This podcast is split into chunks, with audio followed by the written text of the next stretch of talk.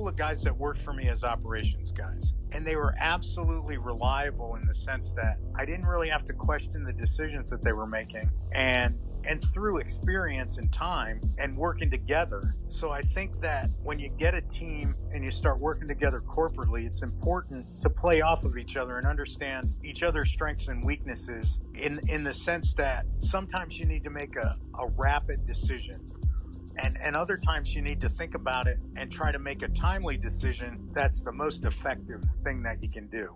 Welcome to Innovation and Leadership, where I interview uncommonly high achievers like top investment fund managers, elite special operations soldiers, startup CEOs who sold their companies for billions of dollars, pro athletes, Hollywood filmmakers, really as many different kinds of experts as I can.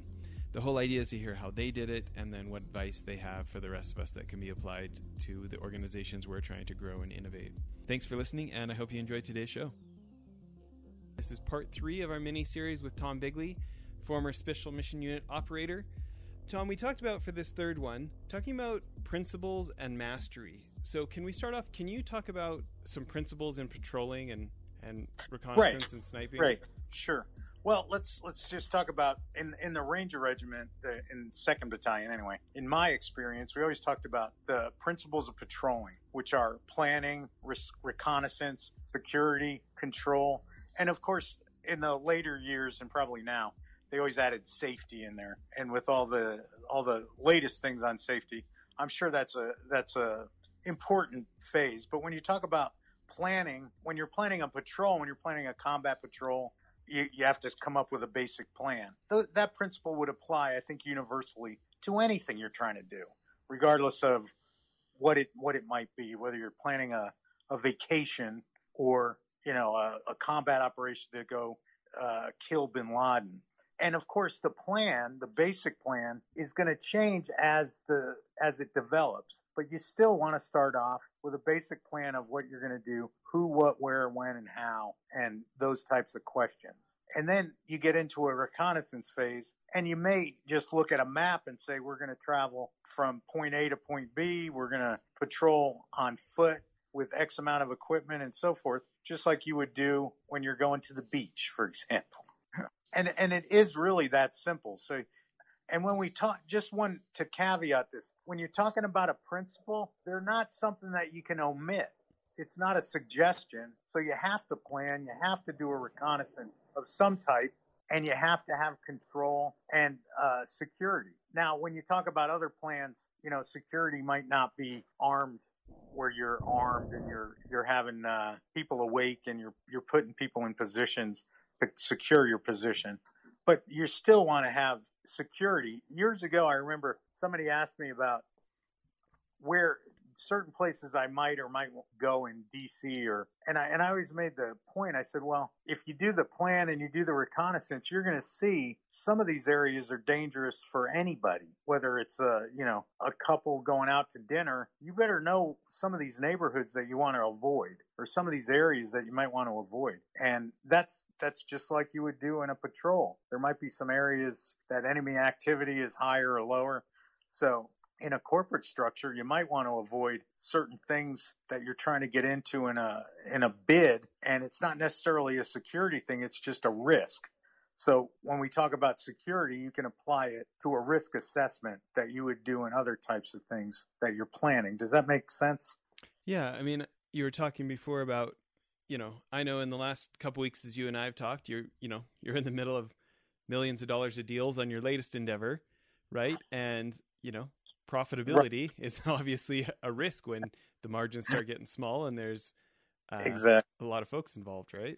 Yes. And the problem with my current thing, which I don't want to get too far into it, sure. but the kind of, just like I said, you have a plan and then kind of stick to the plan. If you try to over modify something or you ask too many questions and you haven't necessarily answered the first questions, it's hard to keep control of what's going on. So the control thing in this case is very important in a corporate sense. In other words, if you have a corporate officer that's kind of a, a, maverick, let's say, or kind of shooting at the hip, it's hard to control what he's doing, and it does impact profitability. And it, it in this case, it causes a lot of angst in the in the group because you're asking questions that don't necessarily apply if you haven't answered the first ones, for example. Yeah. So if you're if you're going to ask me a question how long something takes and you haven't answered the questions about funding, it's kind of irrelevant to to ask me how long something's going to take if the the buyer, for example, doesn't have the funds. It's it's kind of a waste of time. But in in the sense of just generalities, you definitely want to have control of what you're doing. And if I can't control an element that's moving in the front of a patrol and know that, you know, they, they can't they can go too fast or too slow. So I want to be able to control their movement, maybe the direction that they're going in, and so forth. So it's important in all senses to have control, hence why it's a principle. And that, that applies universally. Yeah. So, and, you know, principles are great but knowing about things obviously isn't uh, nearly as, as useful as actually being good at those things. So let's talk about things like, you know, in the special mission unit level type performance. When you're looking at that special mission unit level performance, you know, the, the folks, the snipers and the reconnaissance folks, what are some of the skills that people aren't born with that have to be practiced over and over to achieve mastery in those right. sections? well, we'll talk about like individual skills, but I, I kind of want to mention one thing because yeah. I actually came to me. It, navigation skills in special mission units are critical and navigation skills at the basic level. And I've always kind of said if you can master something at the basic level, hence you kind of become a master. And when I'm what I'm talking about is navigation. So when you navigate, you use a like a regular map and a compass and you know you go out there and you find and you figure out what azimuth you're supposed to move on and that you know what the I don't want to get too technical but you understand the declination changes globally. So no matter well, where you are tell us those words azimuth declination what do those mean? Well azimuth is a direction via compass like degrees like you're going to travel at you know 270 degrees west via a compass. And and it's different because of the North Pole geographically is the North Pole, but magnetically it's different. So declination is the shift in what your compass actually says to what your actual degrees on the ground are. So you may be plus or minus five or 10 degrees depending. In North America, in Western North America, in Washington State, for example, it's one declination difference. And I'd have to look, and the maps tell you this stuff, but it would tell you you'd have to add or subtract five degrees, for example. And that's critical if you're trying to pinpoint something directly. Now, the difference is what I want to speak to is everybody's got a smartphone and everybody basically has a, a compass and can navigate with their car and their phone and they just punch in some address. The problem occurs when your technology fails. So it's great to be able to navigate with a GPS, for example, and it'll tell you, yeah, walk this way and so forth. It doesn't necessarily always take into consideration the, the terrain and, you know, the difficulties you might have moving on foot to a certain position. But your phone sometimes will tell you traffic and say, hey, you need to avoid this route. But what happens when, for whatever reason, the phone or the the technology fails, you still should be able to have a map and look at a map and be able to determine your location and where to go and the best route and so forth. And that, that's a big failure right now in a lot of average people. So in the special mission units, it's critical that you know how to do that without technology. And that's one of the first big test and selection that you're tested on is to be able to not only navigate smartly and effectively, but do it independently. So the skills that you acquire sometimes it's it's great to have group you know group activities and you, you have to do that too but you have to you really have to master the individual skills prior to moving to that step so regardless of what it is yeah you know we had uh, your former colleague al buford on and he talked about that how there was this idea you know moving up from rangers of right. you know the group the group can't carry you like we can't have you be the weak link like every link right. needs to be a strong link here. Well i had to carry al several times. So no I, I i should i'll i'll retract that. I'm just kidding but no he's absolutely right. That's exactly the advantage to having a, a career, in my opinion, anyway, as a ranger and then moving on to a higher skill level, like a special mission unit in Delta or wherever. And I can actually say that because I'm not there anymore. So, so um, well, I want to ask you just quickly before we move on. you know, of all the different crazy places you went over your career, and you know, without oversharing, what was one of the most challenging environments for navigation for you? Can you remember any specific mission?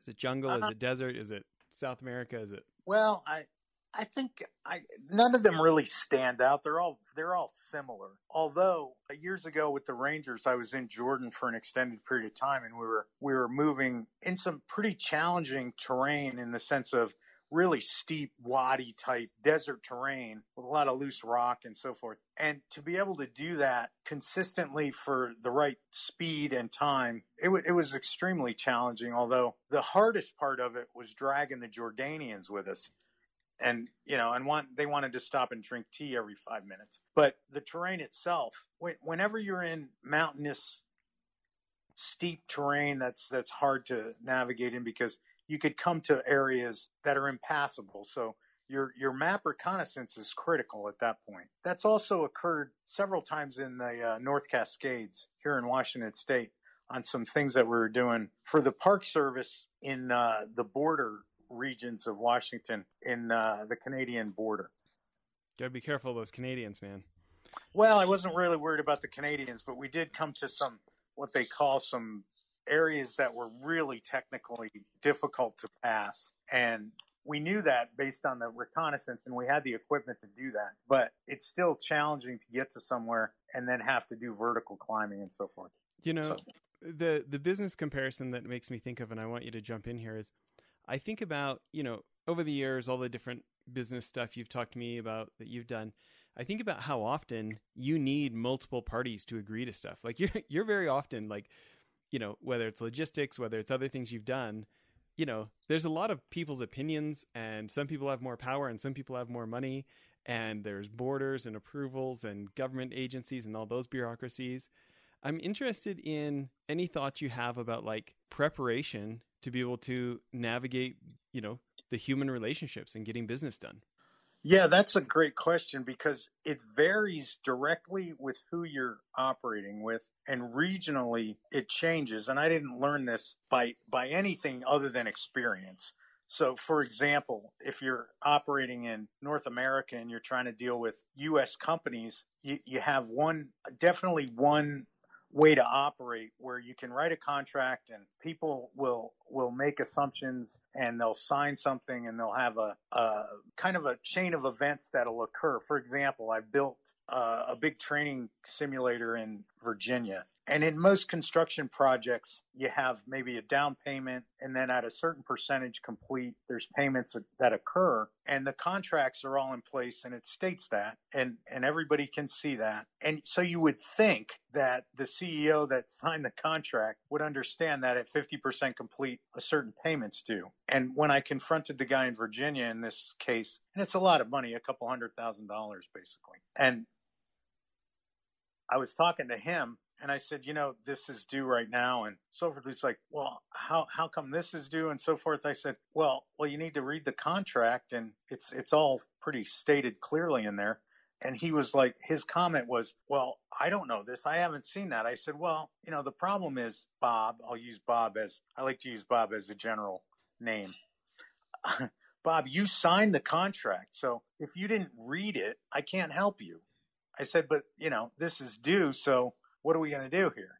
And, and it became a struggle because short of getting lawyers involved, and that's the last thing you want to do is get lawyers involved is I'm trying to make payroll and so forth, like, and make, be able to pay for equipment that was already purchased. And so it's not always just overseas, but we did get through that and it was, it was, uh, rectified. The problem is we both spoke English. So you can imagine how these things would occur in other countries sometimes where I may be in the United States trying to talk to somebody in a in another country like Kenya who speaks English maybe or broken English or I have to have a translator involved. So those things can be really challenging to get done. Yeah. Well, and I and if you're talking about the deal I think you're talking about there's there's a large government agency with a big bureaucracy probably in the middle of that too with a lot of rules. Well, I'll, I'll, give you another example of how things overseas can happen. So, in, in the case of working in Africa, for example, we built a bunch of structures in Africa, and I was paying people via in, in wire payments through. I'm going to forget the name of this company now, and you can you can edit this. I can't remember who do, who do you wire stuff through overseas? What's a I don't know, like a Western Union or somebody. Western Union, that's the company. There you go. So I had been wiring money to and this is for a State Department contract. So it's a government contract. It has a government number and all these. Things. So Western Union comes back to me and says, Hey, you're wiring money to the Middle East to these people and you have to justify what you're doing. And so we did. I sent him the government contract numbers. I gave him the government contract rep's phone number and email information and so forth. And they subsequently threw me off of Western Union and barred me from making any transactions on Western Union and as a matter of fact would never even listen to an argument on why i thought that was ridiculous. And they didn't care. They said well we don't know who these people are in kenya and you're no longer allowed to wire money. So we had to do other things and so forth. But those are stupid things that occur when you know you can't figure out why they would do that because it's it's a valid contract it's it's just a US government contract and and the other thing is the State Department won't even address it. They don't care. They're they don't care that you can't do that, and they just want the project finished. So there's a lot of little challenges like that. Yeah. Well, maybe we'll shift. Maybe we'll cover the mastery stuff in part four. You know what this leads me into is thinking about this idea of the right equipment for the job. You know, like mm-hmm.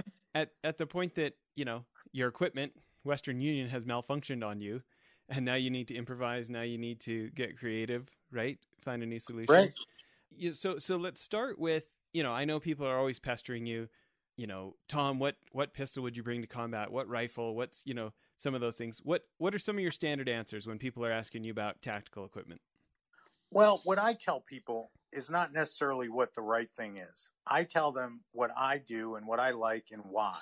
And then they can kind of make their their predictions or make their their choices based on that. For example, I carry a, a standard 1911 45 as a as a pistol sidearm. The reason why is because it's very reliable. I like the the caliber 45 caliber. I don't carry hollow points or anything fancy. I just use a straight standard round and and that's my my sidearm, for example. Um, and is it that that Springfield that we were shooting at your house? Is that your right? That, that that's the one that you like the most. Yeah, and and several reasons, not just the caliber and so forth. And your your listeners can look up Larry Vickers, but Larry Vickers helped me build that gun. Probably, if not the best, one of the best 45 gunsmiths in the world. And and I had access to him and so forth. So lucky me. But the reality of it is that you do want to do you do want to make your weapons as as efficient as you can without necessarily breaking the bank, for example. And a lot of these guns, like Glock 45s, Glock 19s, right out of the box are really well made and, and they work really well. And I think that would also be an option. And and the question always comes up, well, you know, some of these other modern guns or more modern guns have higher round capacity. yeah, my, I asked you that. You asked me that, and I don't know if you remember my answer. I, I do, but what was that? what was that? I'll see if you remember. Well, you said you just kind of looked at me and you're like, "Huh, I can change mags really fast." Right. It's like get more efficient at changing magazines because you can carry virtually a, a lot of magazines, and you will you will run out of ammo in your gun at some point. So even if you have a high round capacity, the better you are at changing magazines rapidly and efficiently, is is a is a skill that you can't omit, regardless of how many rounds you can have in your magazine. So I think that is that's that's not that's kind of a principle that you don't want to violate. You want to be efficient magazine changer, if that's a term. You want to be efficient at that and accurate at, you know, being able to shoot well and accurately and so forth. So that's a type of question I get a lot on what type of, you know, pistol I like. I in, in reference to assault rifles, I like M4s. I know they have a 762 version of that now, which I would probably be inclined to use, although it wasn't available when I was working in, in that capacity. So yeah, seven six two is better than five five six, you know, two two three caliber versus thirty caliber in in close quarter combat, if you ask me. And I think most of my modern colleagues would agree with that. Yeah, you know, any manufacturers of choice for like an AR? Well, I like Colt stuff. I you know, I I know there's a couple of uh Knights Armament makes some nice rifles and that in in that sense, but they're all based on a on a Colt design and and operation of you know functioning. Yeah. So I think that's good. I do like also M14 action and and they do make a mini 14 version, so it's 556. I, I like those. They're very user friendly. They work and they're well really proven through time. Like so back in like the Black Hawk Down days, what what were you carrying then? I carried an M4, so in 556. 45, so I carried that. And and in certain circumstances, you may have, depending on if you're trying to clear something, a pistol as a primary weapon. If you do that, then you carry a pistol as a backup too. So I'd have a pistol backup for my M4. And if I was in some search situation, you know, back in the old days in Vietnam, you had the guys clearing um, tunnel tunnel rat guys, mm-hmm. and I assume that they had backup 45s or backup handguns too. So is it is that two 1911s or what? Were, what were your choices there? Right. Yeah, I would I would carry a, a backup 45, a backup 1911. So, and what about on the sniper side? I had a couple of really I had a couple of guys there that made some really nice rifles, the guys that worked on guns for us. And I had a McMillan 308, which was a really nice 7.62 sniper rifle. Accurate out, depending on the ammo, but accurate out to about 800 meters. And I also carried, or I said I didn't carry, but I had a, an M21 and a 300 Magnum, both in in Remington actions. Not not the I'm sorry, not the M21. That's that's a different action. But I had a, a Remington action 300 Magnum and 7.62 rifle. So just different. The two bolt action rifles were very accurate out to you know it's based on my skill. They were accurate out to about the 300 Magnum out to about a thousand meters. So when you think about you know, when you think about the right tool for the job, whether it's, you know, I know you've been involved in manufacturing body armor, you've been you've custom made a number of things for the government in the past. How does the how do these principles of equipment selection from your years and years in special operations, how's that influenced your your business decisions?